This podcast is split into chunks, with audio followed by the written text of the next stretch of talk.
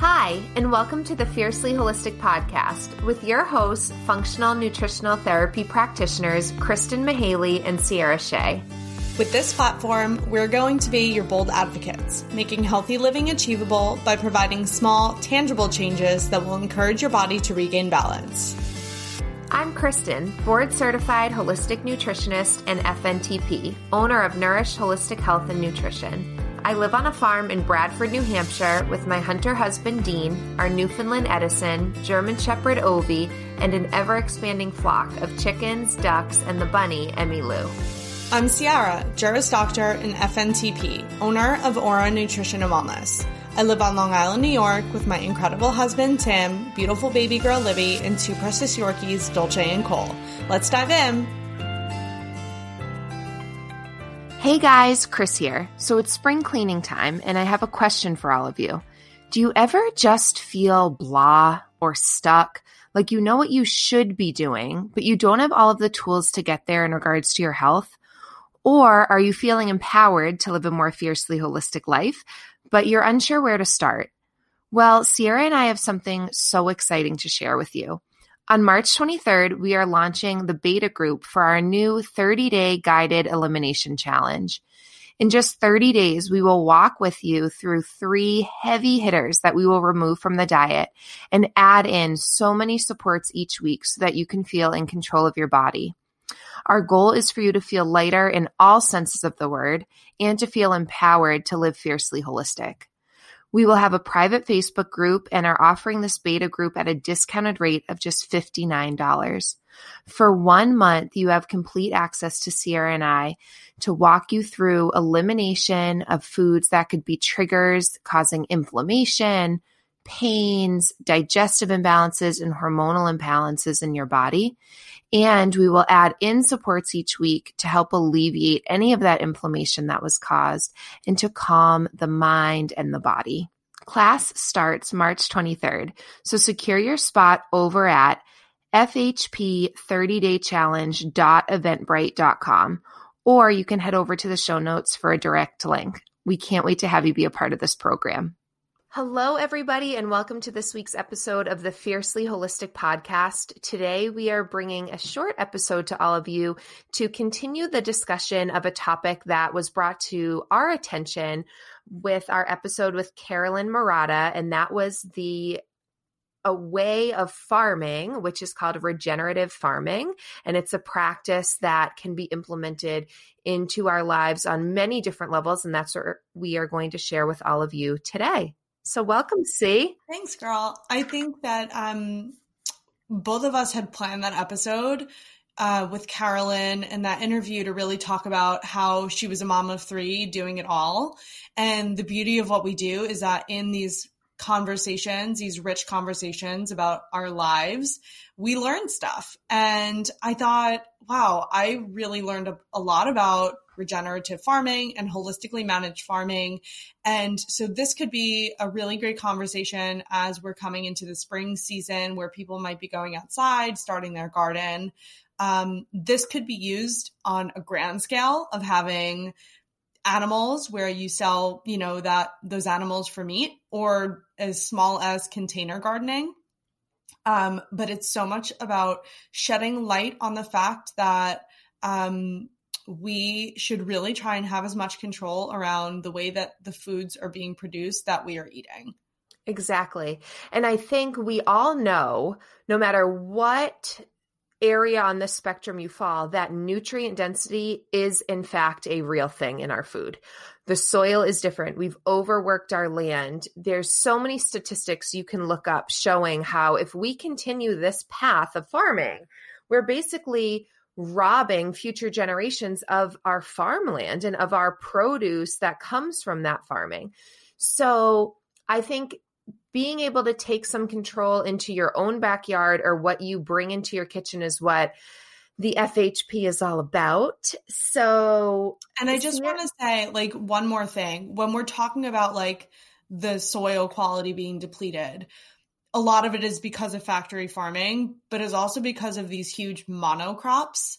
Um, just like a little callback to the episode we did on proteins, where Kristen informed me that chickens have a molting period where they don't lay eggs because that is their natural life cycle. When we have a monocrop that we are genetically modifying the seeds and spraying to make sure that certain, I don't know, we just totally change everything about the nutrient density of the soil and that is affecting our foods. So, right. A huge, this is an epi- a global epidemic. This is not something as small as like, don't just have, you know, corn. Like it's right. so. yeah. I was just speaking on this whole topic a couple of days ago. So, right by where we live in New Hampshire is a phenomenal food co op called the Sweet Beet Market. And they're part of the Kearsarge food co-op and I was chatting with a few of the ladies there, a few of the farmers and people who actually do the buying from other farms to bring the meat product everything in. And I am I actually have the opportunity soon to cook for about 30 people all nutrient dense foods using ingredients from the co-op. So I say I think I might do something with spaghetti squash or zucchini noodles. And they're like, well, we don't have that right now. It's not in season. Funny. Like, Damn, you're right. But every time I go to a bigger box store, I can get zucchini anytime. In I can get exactly. Yeah. And think of strawberries. I mean, the, we grow strawberries um, uh, in our garden, and there's maybe a two and a half week peak season of these strawberries. And they're little, they're delicious. They're, oh my gosh, they're beautiful and vibrant. But I can't get a strawberry right now. My ground's frozen. Like, so then trying to eat seasonally and nutrient dense, that all comes back together. Also, Ciara, um, a couple, so we've had chickens now going on three years. And when we first got chickens. They were actually at my in law's property because I was living in an apartment. So I couldn't have a chicken there legally or safely. Um, so one day, Dean was out back working with the chickens and we had no clue what we were doing. And a rooster showed up. Like, not one of ours. We had little baby chicks. So he's like, Who brought this? Like, where did a rooster appear? Hashtag New Hampshire problems. Yes, exactly. so he goes on Facebook, and my family in like Mass and New York is calling me hysterically crying, laughing so hard. Oh my God. He's like, Did anyone lose their rooster? I found this chicken in, my, in our yard with our flock. Like, I'm trying to get it back to where it is. Long story short, no one claimed the rooster. So Dean was telling me a lot of places where they hatch out their own baby chicks, obviously you can't sort them by sex. So if you end up with a ton of roosters, no one wants that. So he he gets in touch on one of his chicken blogs. This is why I love my husband so much with a farmer who said he'd take the rooster.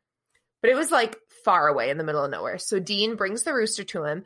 And in exchange for this rogue rooster, he gave Dean two of his pork chops from his pigs. And he was explaining to Dean at his farm, which was like tons of acres of land, how he rotates the animals. So he one year will have his meat chickens, his meat birds on one area of land they eat the bugs and the grubs and the grass and then the, then he rotates those with perhaps um, the pigs and then the next harvest he'll move them and he'll plant vegetables there. And then the manure from the pigs and the chickens is in the soil and he's always r- doing this rotational farming. And i'm like that is phenomenal. Instead of like this is where my chickens live forever this is where i grow zucchini and basil forever getting that change. And it's like the full cycle of the ecosystem. Mm-hmm. Yeah.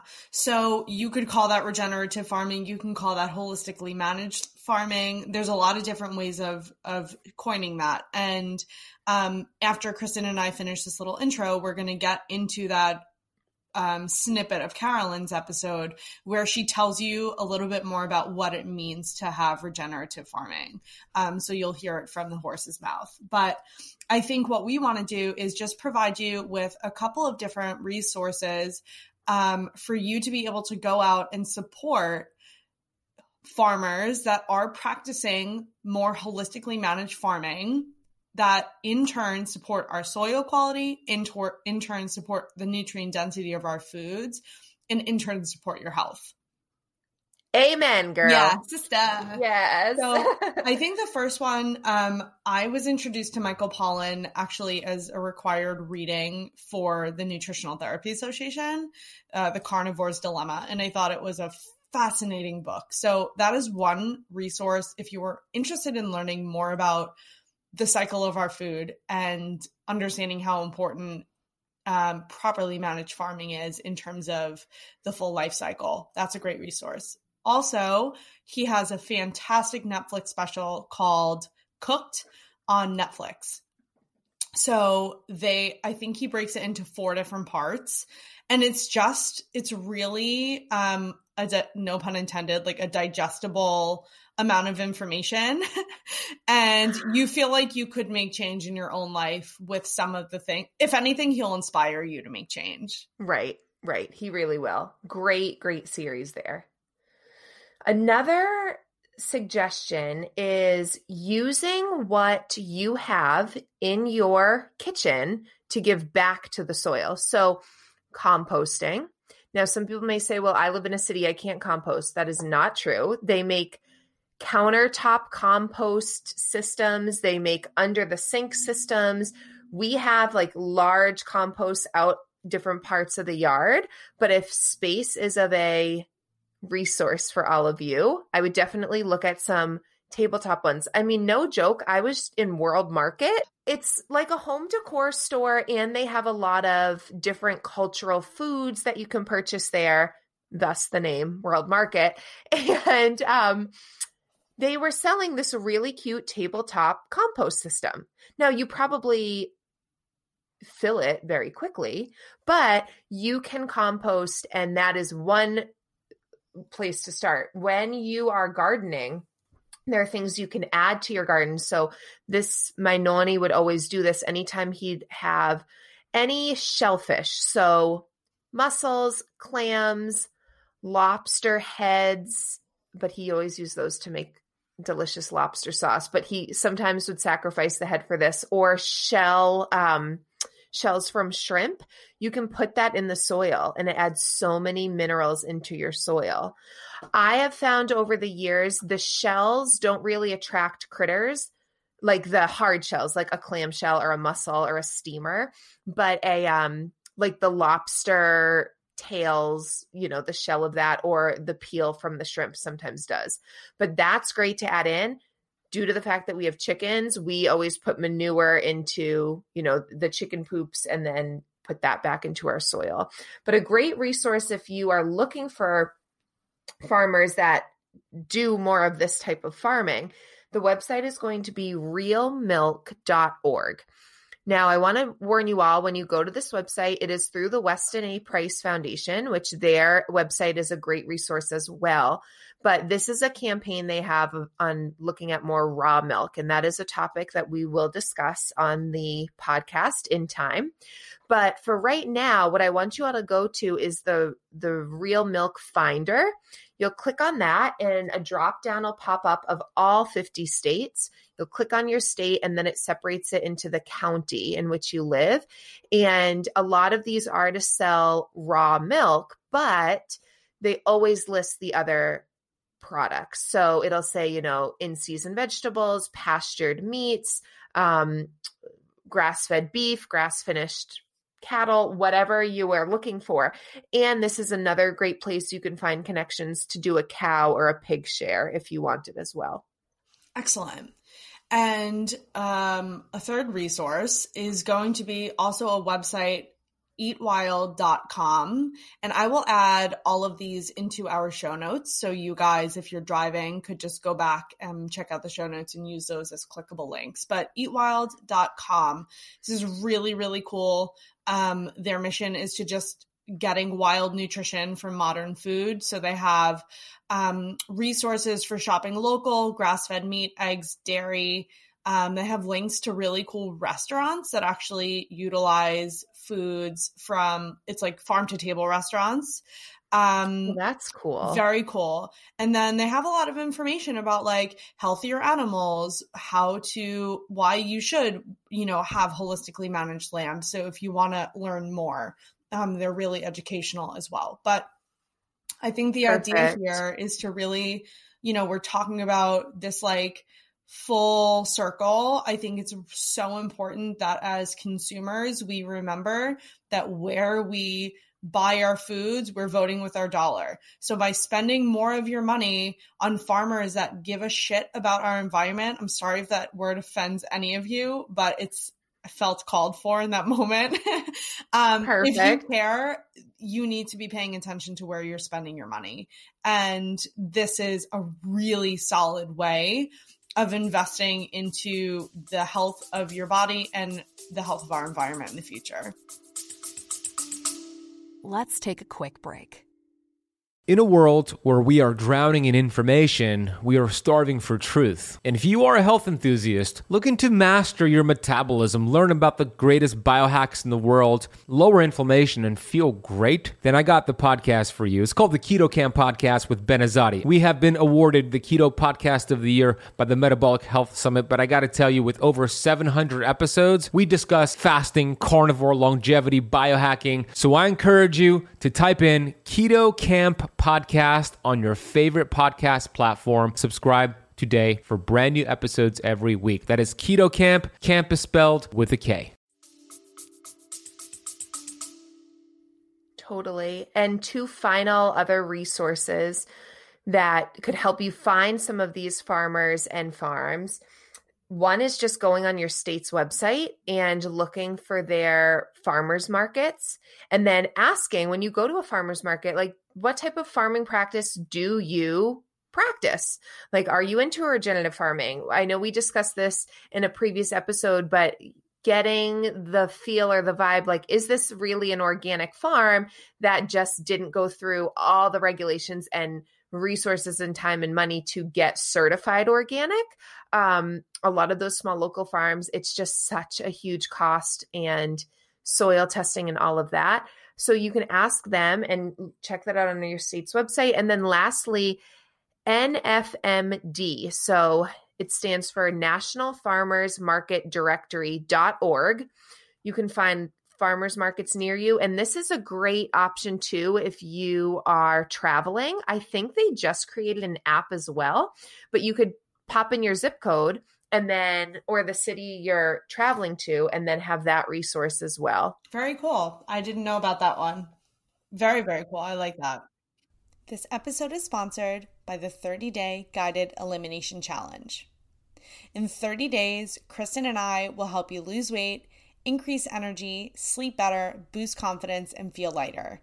In honor of the changing seasons, we want to help your body wake from the winter hibernation and begin a time of awakening We'll fuel your body with the foods it needs for health and vitality, shift your mindset around food, bring movement into your life, and create new rituals around self care. The event is happening March 23rd to April 17th. Limited spots available. To secure yours now, head over to our show notes with a direct link to Eventbrite. If you have any questions, always feel free to email us at fiercelyholistic at gmail.com. Enjoy this episode on permaculture, and we hope to see you guys there.